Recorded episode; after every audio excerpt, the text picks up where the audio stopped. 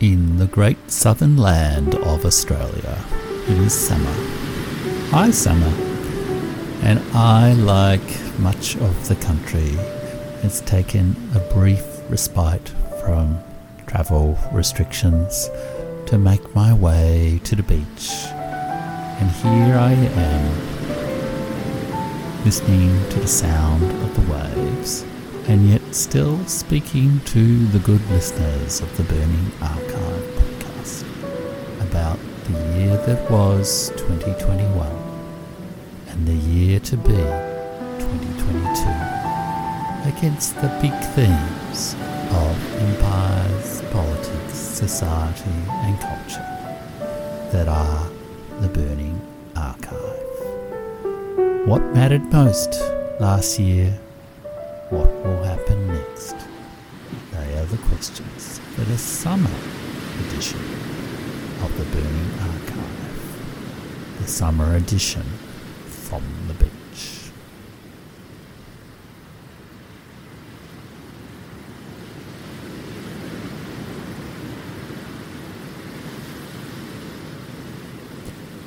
Welcome to another special summer edition of the Burning Archive. Uh, this is now the fourth in the summer editions of the Burning Archive. The first reviewed the big events of 2021, and then I looked at my themes of imperial rivalry and political decay, now called political disorder, looking at how I've treated that theme in the podcast, what I've learnt about thinking about, talking about the issue over the last year, what I saw as perhaps some of the major observations about 2021 against that theme, and then making a prediction about how things might progress in 2022. And I am going to focus in this episode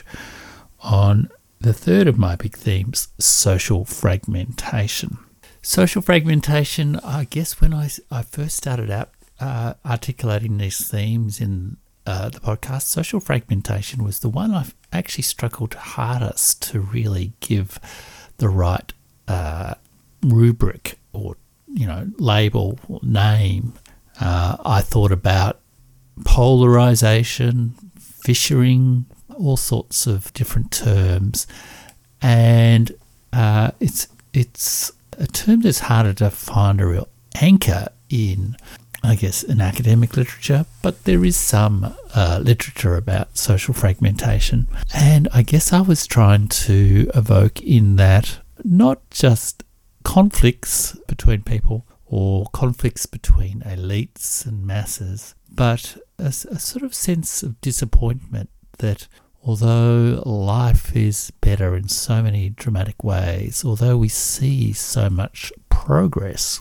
in many ways, being richer, older, healthier, better, educated,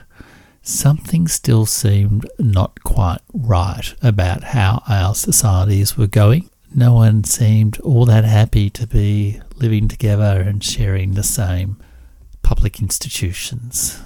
Yes, we enjoy better societies, but we worry that we've lost a sense of community and our politics seem particularly, but not just our politics, our culture, the culture wars, see our media, our television shows, uh, our, our shared public spaces seem beset by bitter polarization perhaps more bitter in and more polarized in some societies than others, especially the United States being perhaps an extreme example. But there is this sense that the social progress that we are making is being held back by arrival of social fragmentation, and that that might eat away at the gains of the very real gains in longevity and wealth and education that we've experienced. And uh, initially, I addressed this topic through three episodes in episodes 11, 12, and 13. Uh, the first was social progress and social fragmentation, and there I particularly looked at the work of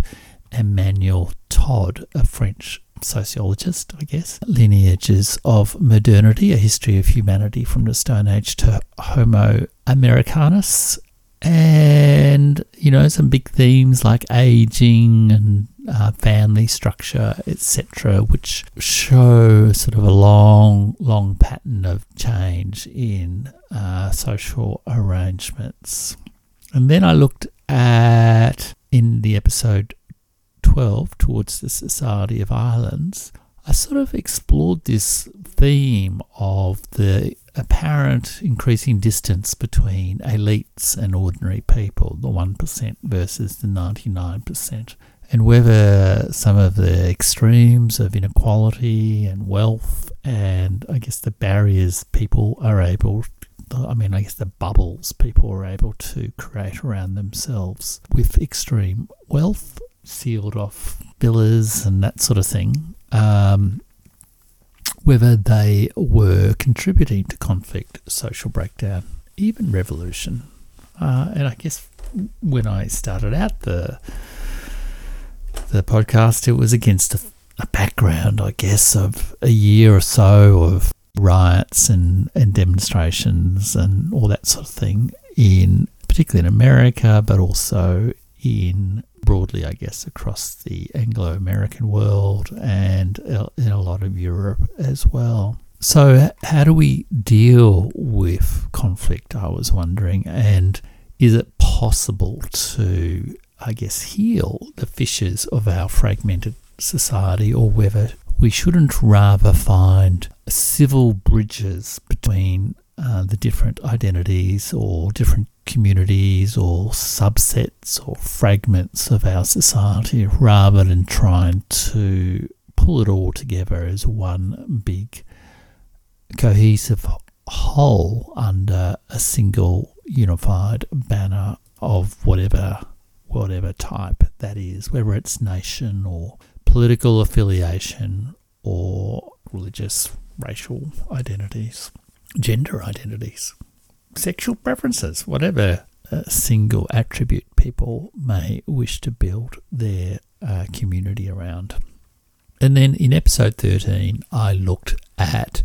change, everything but change itself, and looked, I guess, at, at the the rumbling underneath a lot of that social fragmentation, which is just an accelerating pace of social change in society and how that is not easy for people and in itself perhaps breeds some of the instability and also the fear of instability in people's precious sources of identity. So I wondered if social change plus the identity impacts of that change plus I guess, the amplification of fragmentation and that self made identity uh, that has been enabled by digital media and social media, plus the, I guess, the cultural viruses. The cultural viruses of social media, and I guess some of our dogmatic ways of treating people with different viewpoints, ways of life, perspective, that uh, seem to have spread a little bit in the last few years. All of these, I think, have contributed to a profound uncertainty about who we are and how we should work together. And then, in the midst of all that, God damn it, there's a pandemic, uh, which uh, if there were strains and fissures and fragmentations and polarizations and different communities having trouble talking to each other and conflict between elites and the masses and experts and, you know, uh, populists, then all of that was made, uh, turned into a pretty crazy witch's brew with the pandemic. But in addition to those episodes, I also, in a couple of the later episodes, I actually really addressed this theme of uh, social fragmentation. In episodes 19 and 20, I, I, had a bit of a close look at Vaclav Havel, Czech dissident's work. So in episode 19, Vaclav Havel's letter to a lockdown world and Six Asides about the powerless. Uh, that was episode 20. I looked at some of the legacy of Václav Havel's work and its relevance, I guess, particularly to the kind of world that we are in today, very specifically with big restrictions on people's way of life for good reasons or bad, uh, depending on your perspective, with the various public health restrictions and serious concerns from many people that there is a, a kind of a surgence of a kind of whether you call it mass totalitarianism or a mass uh, formation psychosis or just people getting a little bit carried away with with ensuring that their neighbours follow whatever rules that they uh, might be and take on an enforcement role for the state in a perhaps not always welcome way. Those issues that are really stretching, I guess, uh, and testing the social fabric.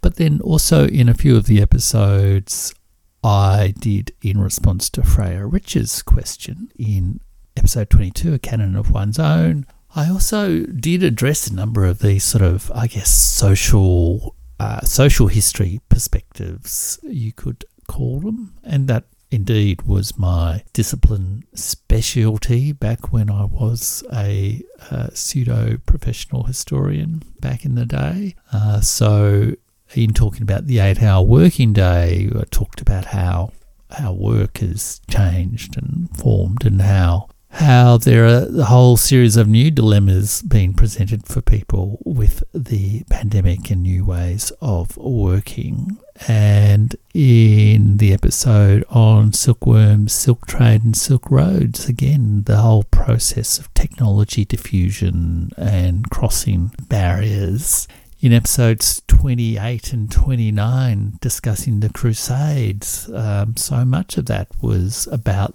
this, well,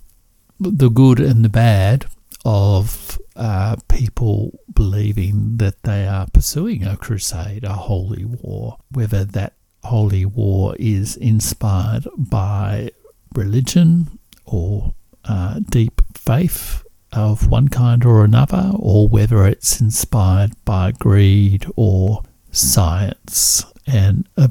a deep belief that one has found the one true way to solve a public health crisis.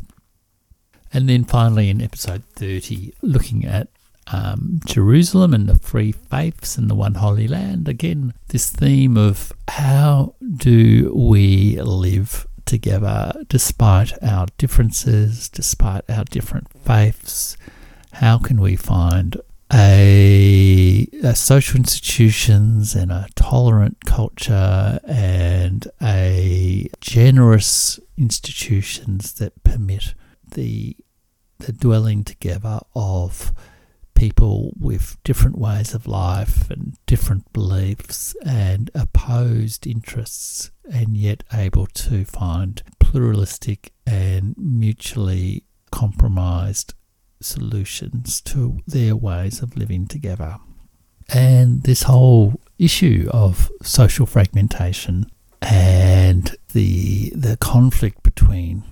social fragmentation and the call to belong to one or other uh, identity, even if that identity, whether that identity is national or or very particular or related to some sort of inherent attribute of one's uh, human humanity, gender, race, whatever. Finding a way to to marry those those conflicts um, is a problem for all societies, and one I think that we have wrestled with, particularly in 2021 and 2020, and will wrestle with again in 2022. I probably in the end decided social fragmentation was a good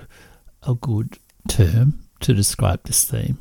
But I, I think in the end I particularly felt I lucked upon a nice metaphor uh, with episode 12, The Society of Islands, thinking partly of the Stockholm archipelago, but the sense that uh, one does not necessarily need to have a society of one single territory with one big fence all around it. One can perhaps live in a generous bay with many, many islands, but ways of navigating safely from one to the other. And I think, in a way, that that theme or that metaphor was a good way of expressing the positive resolution of the uh, conflict between social fragmentation and uh, cohesive identity around a single theme. Perhaps we'll stay together better if we stay apart a little bit, but still know how to reach each other over the waves uh, to maybe stretch the metaphor beyond breaking. So that really brings us then to what I see is, I guess, my major observation about 2021 uh, against this theme of social fragmentation. And perhaps it's no surprise that really, I think the big thing for us all has been observing how societies are responding in good ways, bad ways, heated ways, not so heated ways, positive ways, constructive ways, dysfunctional ways, to uh, the the the huge social experiment, so to speak, of the uh, lockdowns and uh, restrictions on people's normal social behaviour uh, during the pandemic of the last uh, two years, which I very early on in the pandemic described in a blog post as the Great Seclusion. Uh, and look, let me just read a little bit from that blog post before commenting on some more specific points about the, the big observations in 2021. So this was a post actually on March 22, 2020. So really quite early on, and I guess at that point when everyone, uh, including well, so, well, most people, uh, including myself, were looking at uh, what the hell is going on here, and is this going to be a world historical event, or will it just be a, a passing passing flu? What will it all mean? And I uh, evoked, a, I guess, in in the the world of history, a very famous metaphor from Michel Foucault's uh, Madness in Civilization, a history of insanity in the age of reason, which dates from 1965, where he really described uh, the history of madness, uh, insanity, mental illness, but took it very much from a perspective of how did the culture, the society define mental illness itself, uh, rather than necessarily what what the um, the individual psychological medical uh, phenomenon was. And he describes uh, a great de- decree in 1656 which confined the insane, the unemployed, and the socially aberrant to the Hôpital Général de Paris, which ironically perhaps, or symbolically perhaps, was formerly the home of lepers and the plague ridden. And he described this as the Great Confinement.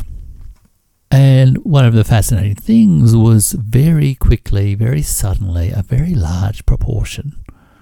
uh, 1% of the population of Paris was actually confined in these places. And although he may have exaggerated, he certainly described a powerful historical metaphor, the Great Confinement, that described how a political order, economic drivers, an array of ideas, and a new pattern of disease could rapidly change the daily life of people. And I wondered then, could we be living through another such moment? As people began to share hashtags, stay at home, and people like myself at that point made the voluntary decision to stop going to the office, stop going on public transport before that really hard lockdowns, at least in Australia, had begun.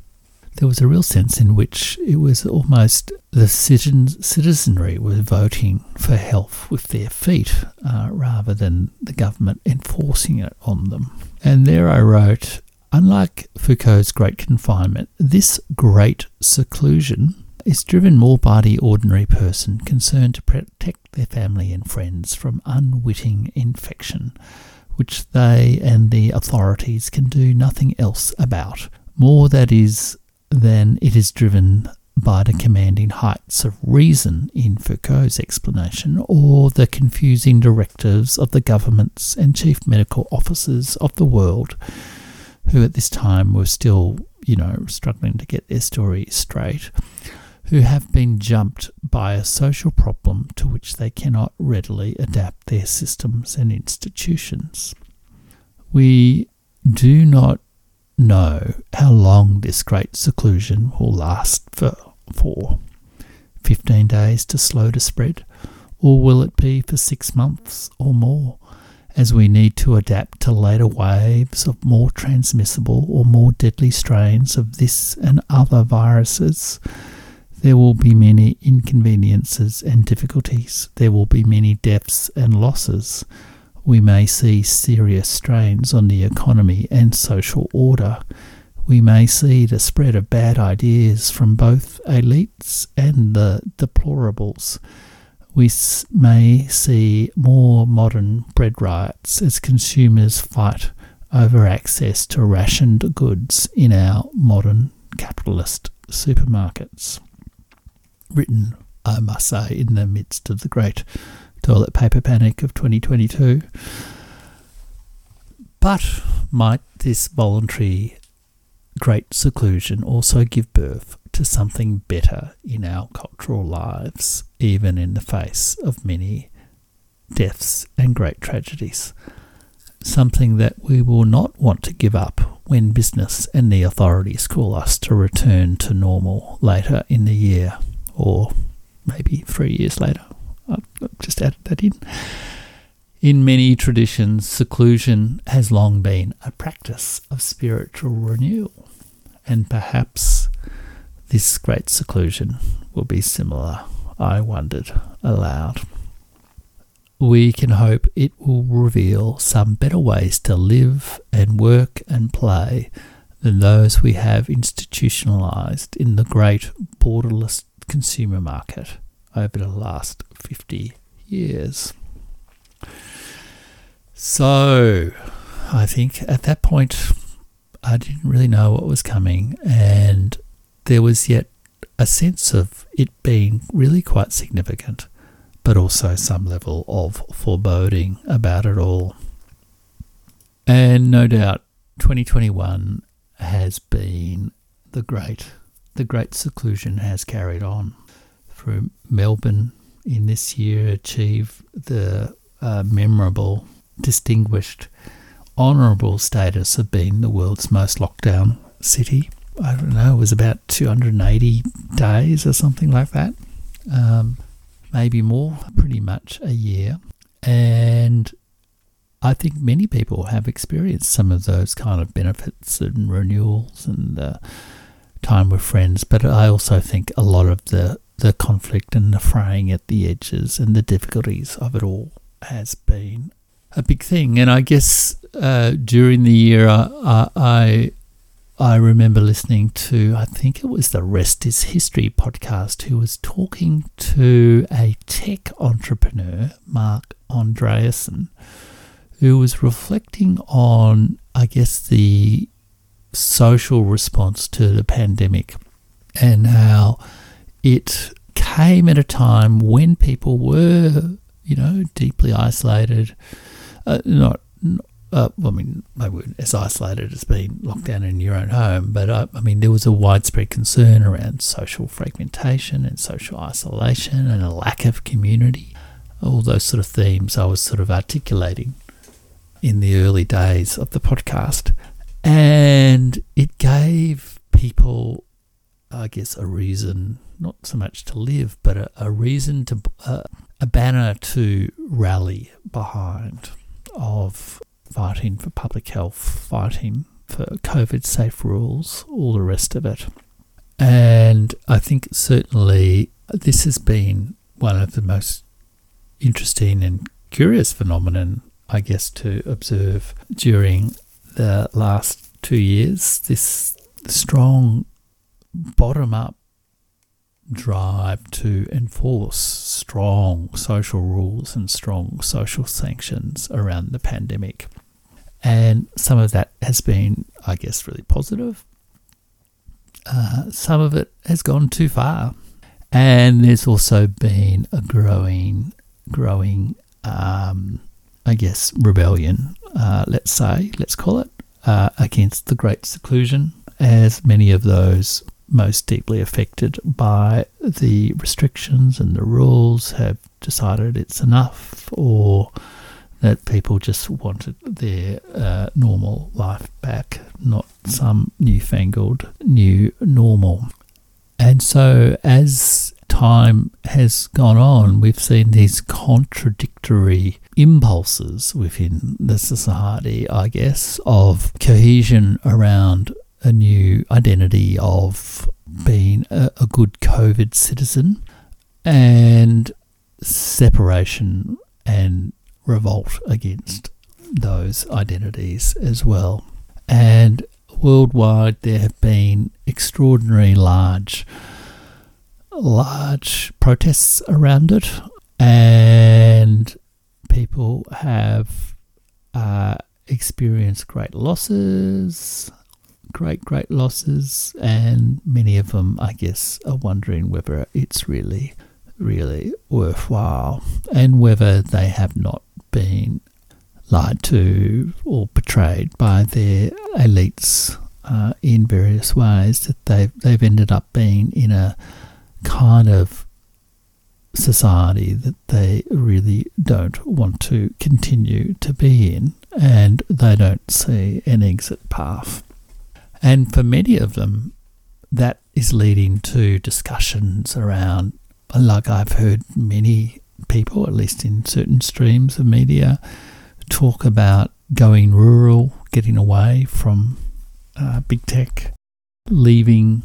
certain countries or societies, moving to places where restrictions are less intense, or just I've been surprised to find, even here in Melbourne, quite a lot of discussion around like the Vaclav Havel parallel society concept of, um, well, you know, if I'm not able to get a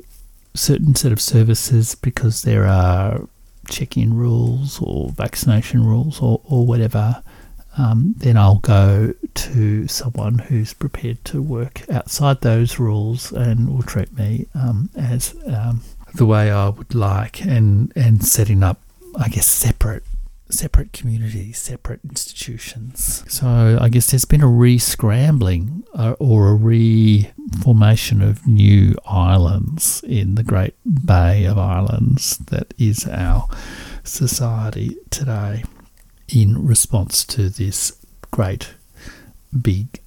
uh, social event of the Great Seclusion. It's been a fascinating thing to observe, and I think it will be something that historians will write about for many years to come and explore all the different ways in which people have responded to this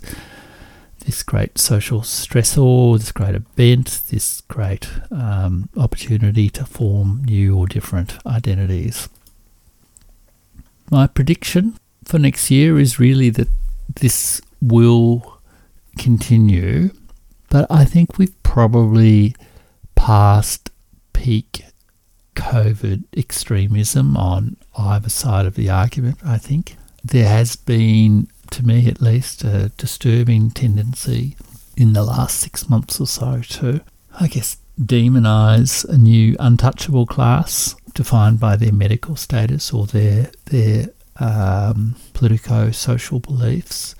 And I think that is a very dangerous tendency in a society which is already fragmented and has many, many forms of soft coercion, both from the state and also from wider social groups. Uh, it would be a re- very regrettable thing if that were to continue. But I think both the scale of the uh, protests against uh, mass restrictions um, and their breadth across so many societies, their breadth across different social groups, and the, uh, I guess, the emerging evidence now that Omicron is a more infectious and uh, less severe virus will lead people to pull back from the brink of those more extreme tendencies. So, in the end, although I think at times in 2021 our society has ended in a quite dark place of comparisons of mass formation psycho- psychosis and that sort of thing, C- comparisons with totalitarianism and uh, internment camps and all that sort of stuff, I think we are going to be pulling back from that in 2022, and there'll be a a new challenge, I guess, of getting past getting past the great seclusion, overcoming great seclusion. If you like, there'll be a great challenge of the rather like at the end of World War One and end of World War Two, societies faced enormous challenges in demobilizing the mass popular armies that had been brought together to fight a global total war. I think our we all um, face a challenge of demobilizing the great COVID wartime citizen army over the next year or so. And part of that will be a need to work together in a spirit of kindness and generosity and plurality and tolerance. I guess common terms used on this show to overcome the wounds of the pandemic and the wounds of perhaps the the more zealous uh, policies pursued in the interests of public health over the last two years. And I think that will be a test for us all to not descend into recrimination, uh, but to find a way to forgive each other for whatever our sins may be, and to move forward to find a way that we can uh, live with this uh, virus in a beautiful bay a beautiful society of islands. And this idea, I, I must say, has been expressed by the Australian economist Gigi Foster, who's a, a, a fierce critic of lockdowns and the policies um, of of what she described as the illusion of control uh, pursued in many of these public health policies, but who nevertheless said there's no point blaming people or having investigations and kind of Nuremberg trials for breaches of medical ethics and some of those kind of things that some of the opponents of lockdowns have advocated. But we really do need to find a way to work together, forgive each other for whatever extremes, perhaps in the light of experience we perhaps regret making, and making it okay for people to say, you know, in the midst of a crisis, perhaps we did make mistakes, mistakes that we now regret that we see what the consequences were. And that can be for both people who oppose certain actions and people who supported certain actions as well. As indeed it could be for people who've shouted at people not wearing masks or caricatured people for their their views on a complex issue or you know abused customer service staff for uh, whatever reason, whether it's about delays or having to show a QR code or whatever. Uh, we've all gone through a huge strain on social fragmentation in the midst of being not being able to do basic social things that we normally are able to do. And I think 2022 will be the year of uh, learning to be a decent society again. At least I certainly hope so. So, and I think, I think, wow, if Germany can recover from Nazism, if uh, Russia can recover from the collapse of the Soviet Union and, you know, uh, many decades of totalitarian or, you know, um, post totalitarian rule, surely our strong, vibrant, wealthy, rich, educated, incredibly healthy, notwithstanding coronavirus societies, can find a way to uh, get past the great seclusions of 2021 and 2022 and enjoy the Society of Islands to come. Okay, that's it for this episode. I hope you can join me for the last of my summer edition episodes next week, which is about cultural decay. And I think I think I'll strike an even more optimistic note in that one uh, as well, because I see growing signs, not least, not least in the uh, podcast here, uh, the Burning Archive podcast of cultural renewal. So, in the meantime, I hope you continue to enjoy your summer, or if you're in the Northern Hemisphere, your winter, and enjoy the good things that life has to offer